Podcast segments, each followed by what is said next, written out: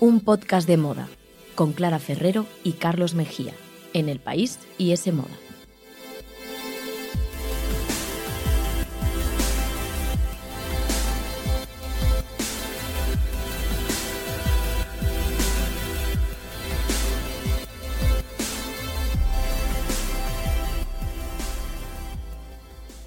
Hola, ¿qué tal? Bienvenidos a un podcast de moda. El podcast que escuchas mientras haces cosas importantes o no, tú sabrás, aquí te queremos igual. Nos podéis escuchar, como siempre, en iTunes, Google Podcast, la web de Semoda y también los podcasts del país. Y debéis seguirnos, comentarnos, preguntarnos y dar muchísimos me gustas en Instagram, arroba un podcast de moda y en Twitter también, arroba un podcast de moda.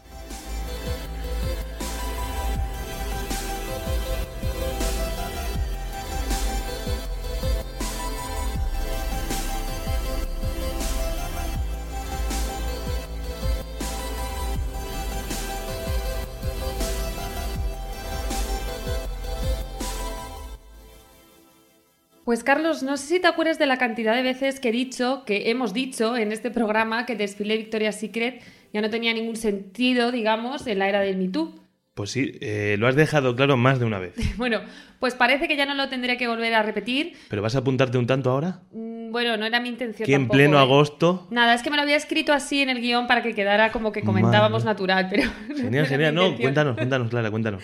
No, pero mira, yo creo que ya no lo voy a tener que volver a repetir porque, según confesaba la semana pasada, hace unos días, eh, uno de sus ángeles, la modelo Sanina Saik, Parece que este año ya no habrá desfile y todo apunta que el de 2018 habría sido el último. Vaya. Que oye, que luego estos igual se sacan un as de debajo de la manga y hacen otro tipo de formato, otro tipo de show o tal. Pero desde luego todas estas chicas en bikini con esos cuerpos ultra trabajados, eh, desfilando y rechazando un poco pues la diversidad de tallas y tal, yo creo que ya ha llegado a su... bueno, es que ya lo comentamos en el anterior desfile, con motivo del anterior desfile hace unos meses, que había sido todo un fracaso de audiencia, ¿no? que apenas había superado los 3 millones de espectadores cuando en años anteriores la cifra solía llegar sobre los 10 millones. Yo creo que, que eso es algo bastante sintomático de que habían desconectado con la, con la sociedad actual. Totalmente, ha ido cayendo todo en picado. O sea, este desfile contaba con unos fanáticos que realmente estaban todo el año esperando a que llegara la cita y esto se ha ido desinflando muchísimo, han bajado las ventas, ha bajado el valor de marca, han cerrado tiendas, o sea, todo bastante desastroso.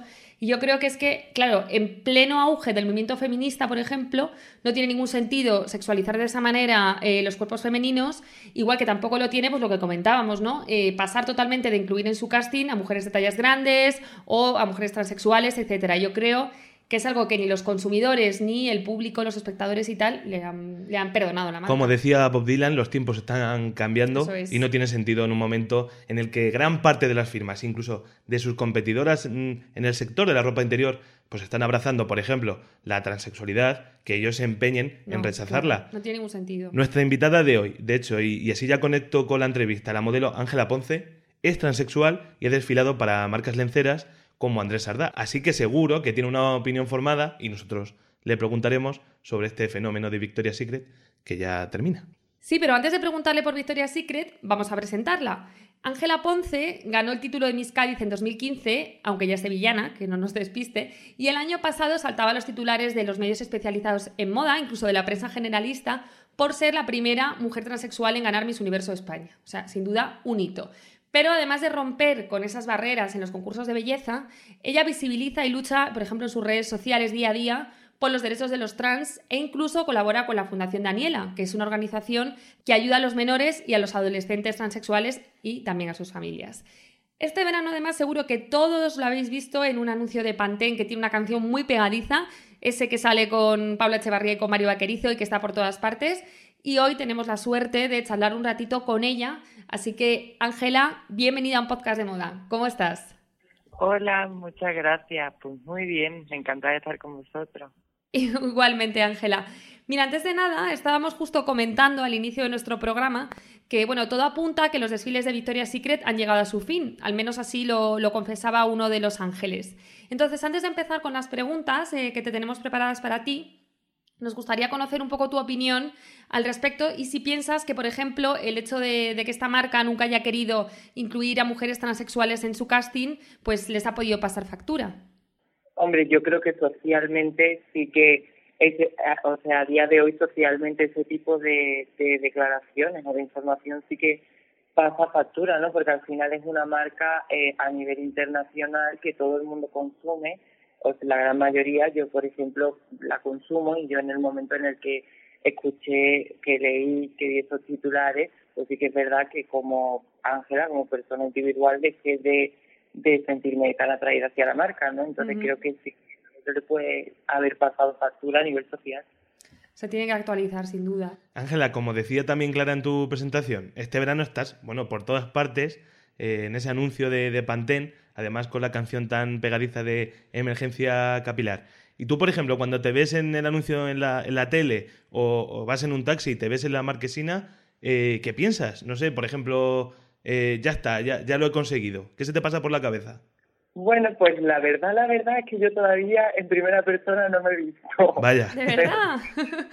sí, de verdad, pero sí que es verdad que, que me lo pasan mucho, ¿no? Mis familiares, mis amigos, los veo por redes sociales y, y me hace muchísima ilusión, la verdad, porque yo creo que Pantene era uno de los trabajos, de los anuncios que publicidad que a mí siempre me ha hecho muchísima ilusión, ilusión hacer, ¿no?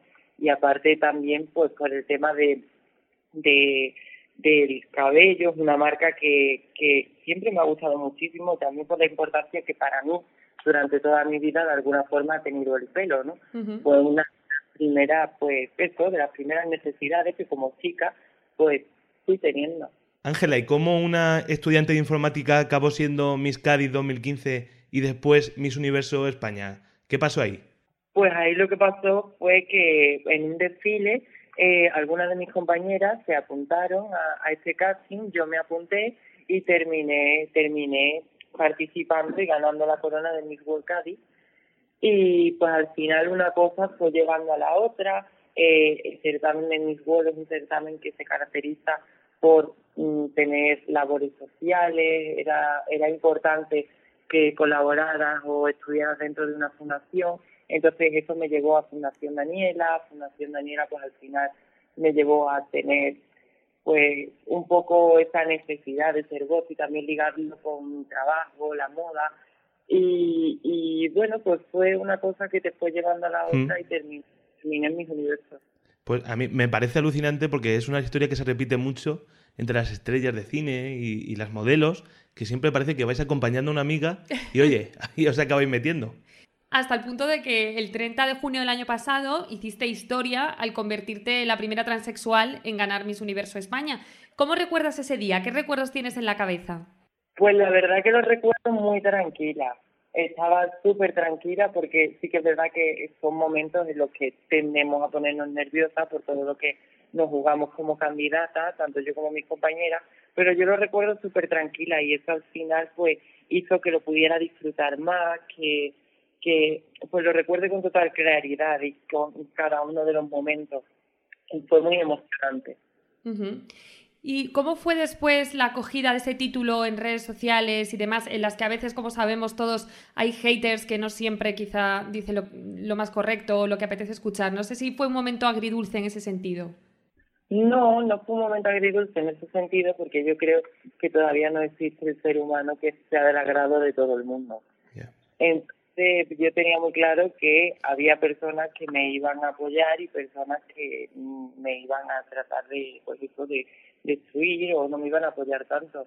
Sí que es verdad que fue una reacción eh, muy grande y a nivel internacional, entonces pues sí que es verdad que eh, estuve un día como intentando asimilarlo, intentando pues tanto lo bueno como lo malo, pero ya a partir del segundo día me puse a prepararme, a concentrarme en lo que de verdad era importante y, y bueno, sí, decir que los comentarios negativos no te afectan, pues es mentira, pero sí que es verdad que no le he dado el poder igual que, que podría haberle dado en otro momento de mi vida.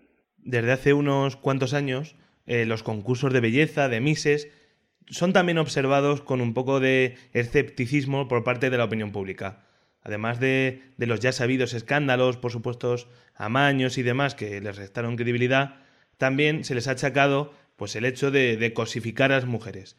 ¿Qué opinas tú de todo esto, Ángela?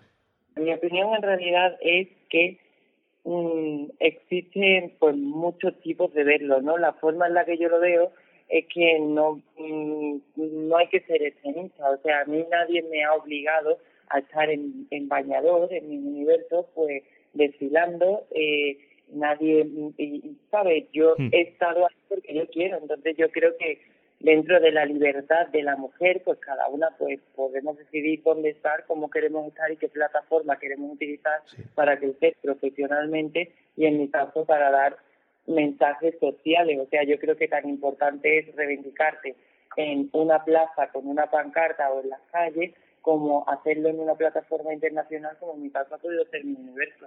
Entonces creo que depende de cómo lo mires. Podemos mirarlo desde el punto de vista que, bueno, la mujer en bañador, la mujer mona, la mujer delgada, eh, los estereotipos, pero no sé, al final yo creo que la belleza siempre eh, va a ser algo que, que, que va a estar ahí y eh, si al final pues utilizamos este tipo de concursos para cosas tan positivas como, como eso, pues como reivindicarse, como poder dar un mensaje y que se le que se le dé la oportunidad a mujeres de todos los países del mundo de, de poder llevar la problemática de su país o la problemática de, de poder ser voz para otras, yo creo que eso es muy positivo que haga desde donde sea. Además, hace poco fuiste presentadora del Miss World Madrid 2019. Eh, ¿Crees que, que, estos concursos se están adaptando a la realidad, a la era feminista actual? Eh, ¿Merecen una, una segunda oportunidad por nuestra parte como espectadores? Pues yo creo que sí, o sea, mm. ¿qué, qué es Miss Universo? Pues Miss Universo es una plataforma a nivel internacional que al final es lo que te digo, muchos de estos concursos no solamente o sea, no buscan a una chica que simplemente sea guapa, buscan a una chica con una formación, con una preparación, una chica con unos valores y que sea una mujer que tenga un contenido y, y algo que aportar a la sociedad, o sea, es una embajadora a nivel internacional que colabora con la ONU, que trabaja con organizaciones, con fundaciones, entonces creo que está, o sea, es un poco, eh, no sé, feo por nuestra parte quedarnos simplemente con la parte en la que la mujer hmm. está desfilando con un traje largo o la que, la que la mujer está desfilando en un traje de baño. Hay un trabajo detrás y nosotras pasamos muchas pruebas. Pasamos pruebas físicas, pasamos entrevistas con el jurado, eh, tenemos que trabajar en, en en cosas que al final contribuyan en la sociedad y, no sé, a mí me parece bastante bonita, la verdad, de la oportunidad a las mujeres de todo el mundo de estar ahí. Y ahora que hablas de, representación, de, significar algo para la sociedad, tú hoy en día eres un, un icono trans y una inspiración para muchos jóvenes. Pero ¿cuál fue o cuál es el icono para Ángela Ponce? Pues mira, la verdad es que cuando yo era pequeña, eh, la transexualidad no era tan visible, o por lo menos en, en lo que a mí me rodeaba, ¿no? En, en, en, un pueblo, en Sevilla, en el 91. Entonces, pues hasta que yo no fui creciendo y fui, pues, no sé, viendo la televisión, conocí a Viviana, pues escuché a, a la de menos, pues las personas al final que eran un poco iconos españoles, pero sí que es verdad que eso fue de más mayor, porque cuando yo era pequeña en el colegio no hablábamos de diversidad, eh, también era de un pueblo, los niños trans en aquella época pues tampoco eran, existían entre comillas, no éramos visibles, entonces a mí me tocó vivir pues un tiempo que era un poquito más complicado igual tener referencia. Es una suerte que ahora los pueda ver y que tú, por ejemplo, seas una de ellas. Ángela, también, bueno, siempre que hay una campaña de alguna marca o algún desfile en el que se apuesta pues, por mujeres transexuales o también por mujeres de tallas grandes o bueno, por todo aquello que suponga una diversidad, también hay voces críticas que dicen que eso no es más que una estrategia de marketing por parte de las marcas. ¿Tú cómo lo ves? ¿Qué crees? Yo lo veo con que todo lo que sea visibilizar, yo lo voy a apoyar. Mm, visibilizar la talla grande, lo apoyo. Visibilizar al colectivo LGTBI, lo apoyo eh, visibilizar todo lo que sea visibilizar lo apoyo. Sí que es verdad que muchas marcas pues al final lo utilizan para hacer comercio, para eh, vender, pero oye, cuando no había cuando no había visibilidad nos quejábamos de que no había y ahora que la hay nos quejamos de que lo utilizan para. Bueno, hay que quedarse al final con una de las dos y lo mejor es que haya haya orgullo, haya respeto y que haya visibilidad siempre y en todos los aspectos sociales. Sin duda, totalmente. También sigue habiendo marcas que están justo en el otro extremo totalmente opuesto y que no quieren apostar por este tipo de nuevos rostros o de nuevos cánones e, e identidades. No sé si a ti alguna marca o a lo mejor incluso compañeras de profesión, modelos, te han rechazado alguna vez precisamente por ser una mujer transexual. Pues la verdad es que, pues sí, o sea, habrá muchos castings donde no me han cogido, pues no sé, porque había otras chicas que eran mejores, pero también hay otros muchos porque no me han cogido igual por, por ser una mujer trans, pero no solamente me pasa a mí en el mundo de la moda, también le pasa a la chica que va a hacer el currículum a una tienda o a la que va a trabajar de camarera. Eh, sí, ese prejuicio existe en la sociedad y yo pues lo he vivido también como todo el mundo. ¿Y alguna vez alguna marca que quizá te haya dicho, sí, Ángela, nos gustas, eh, queremos contar contigo, después quizás haya enterado de, que eres una mujer transexual y ha preferido optar por otro perfil? ¿Eso algo así te ha pasado alguna vez? Sí, lo que pasa es que, bueno, a mí nunca me han dicho directamente, eh, no queremos seguir adelante con el trabajo porque eres una mujer transexual. Claro. A ver, me han puesto algún otro motivo, pero evidentemente, pues, al final tú sabes por lo que es o siempre hay alguien que, que con el que tiene confianza porque te lo termina comentando. O no sé, de, alguna agencia de, modelos con la que a lo mejor he podido trabajar hace años, que, que bueno, también el hecho de que fuera una mujer trans públicamente y que trabajara y que, o sea, en, una fundación con niños, pues también me pasa factura, o sea, sí, me han dicho, pues, contar contigo. Pero poco a poco poco a poco son cosas que van desapareciendo. Vivimos también una época en la que hay formaciones políticas, por ejemplo, Vox, que desde las instituciones públicas, como la Junta de Andalucía, que supongo que, a ti te tocará especialmente, defienden la, la, supresión de tratamientos como la reasignación de sexo para los transexuales. ¿Qué se te pasa por la cabeza cuando escuchas este tipo de cosas? Pues lo que se me pasa por la cabeza, la verdad es que me da mucha pena, o sea, me da mucha pena que todavía haya personas que quieran que volvamos, mm, o sea, que retrocedamos 20, 30, 40 años en el tiempo, la verdad. Y porque al final las operaciones, para las operaciones, los tratamientos para las personas mm, transgénero que deciden pues reasignarse y a, eh, acordar su cuerpo a lo que de verdad ellos son, a lo que somos, pues no son operaciones estéticas, no son operaciones que se hagan por, por gusto, o sea, son, son tratamientos y cirugías que le cuestan la vida a muchas personas no poder recurrir a ellas. Entonces creo que pues como ciudadanos pues creo que deberíamos de tener los mismos derechos que todo el mundo y pues forma parte de, de, igual de nuestra de, de nuestros derechos, ¿no? El poder ser somos y, y poder apoyar a que eso no ocurra. Y Ángel, ahora que hablábamos justo de ese proceso de reasignación, eh, ¿para ti qué fue lo más difícil? Eh, ¿La parte, digamos, física o la psicológica o mental? Para mí lo más difícil fue tener paciencia, sinceramente.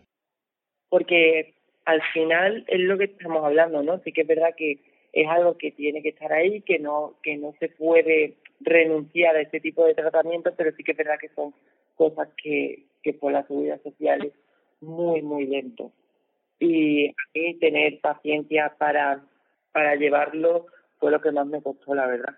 El tener que estar en manos de un psicólogo, un endocrino que me hicieran preguntas que mm, pues no tenían ningún sentido, el sentirme analizada constantemente, es algo que, que me costó mucho llevar, porque bueno, si yo voy al médico mañana y le digo que tengo un dolor de tripa o que me duele mucho la cabeza, eh, pues no me hacen ver a un psicólogo, simplemente me dan lo que necesito para que ese síntoma desaparezca y no me hacen pasar por un tratamiento psicológico. Entonces, si yo te estoy diciendo pues, que soy una persona transgénero y que necesito eh, pues un tratamiento hormonal, no entiendo por qué tengo que llevarme un año hasta que me deje el tratamiento y cinco hasta que me opere. Ajá, totalmente. O sea, sin duda esa espera yo creo que es algo que se tiene que mejorar, acortar los plazos y facilitar mucho más, ¿no? Sí, porque además es algo que, que bueno, llegado a un punto, que tu, tu cuerpo empieza a desarrollar y, y todo lo que desarrolla, pues es muy complicado volverlo atrás. Entonces son cosas que yo creo que deberían empezarse antes y, y, ser más, más rápidas. Antes de terminar ya, Ángela, y dejarte libre, muchas gracias por tu tiempo. Eh, me gustaría saber qué, qué, te espera en los próximos meses. Yo, por ejemplo, te he visto muy suelta en el anuncio de, de emergencia capilar. No sé si te gustaría seguir el paso de, de, otras compañeras, modelos, e intentarlo en el mundo de la interpretación. Por ejemplo, como Paula Echeverría, que, que estaba contigo en ese anuncio. ¿Qué opinas? Hombre, pues la verdad es que sí. Eh, yo estoy abierta a todo lo que, todo lo que, todos los proyectos, todo lo que vaya saliendo. También pues seguir formándome, porque sí que es verdad que el hecho de que eh, ellas al final estén ahí es porque tienen una formación, porque son mujeres que, que, que están preparadas y que lo valen. Entonces, pues sí, en ese aspecto me gustaría seguir un poco el paso de mis compañeras y poder mantenerme al igual que ellas.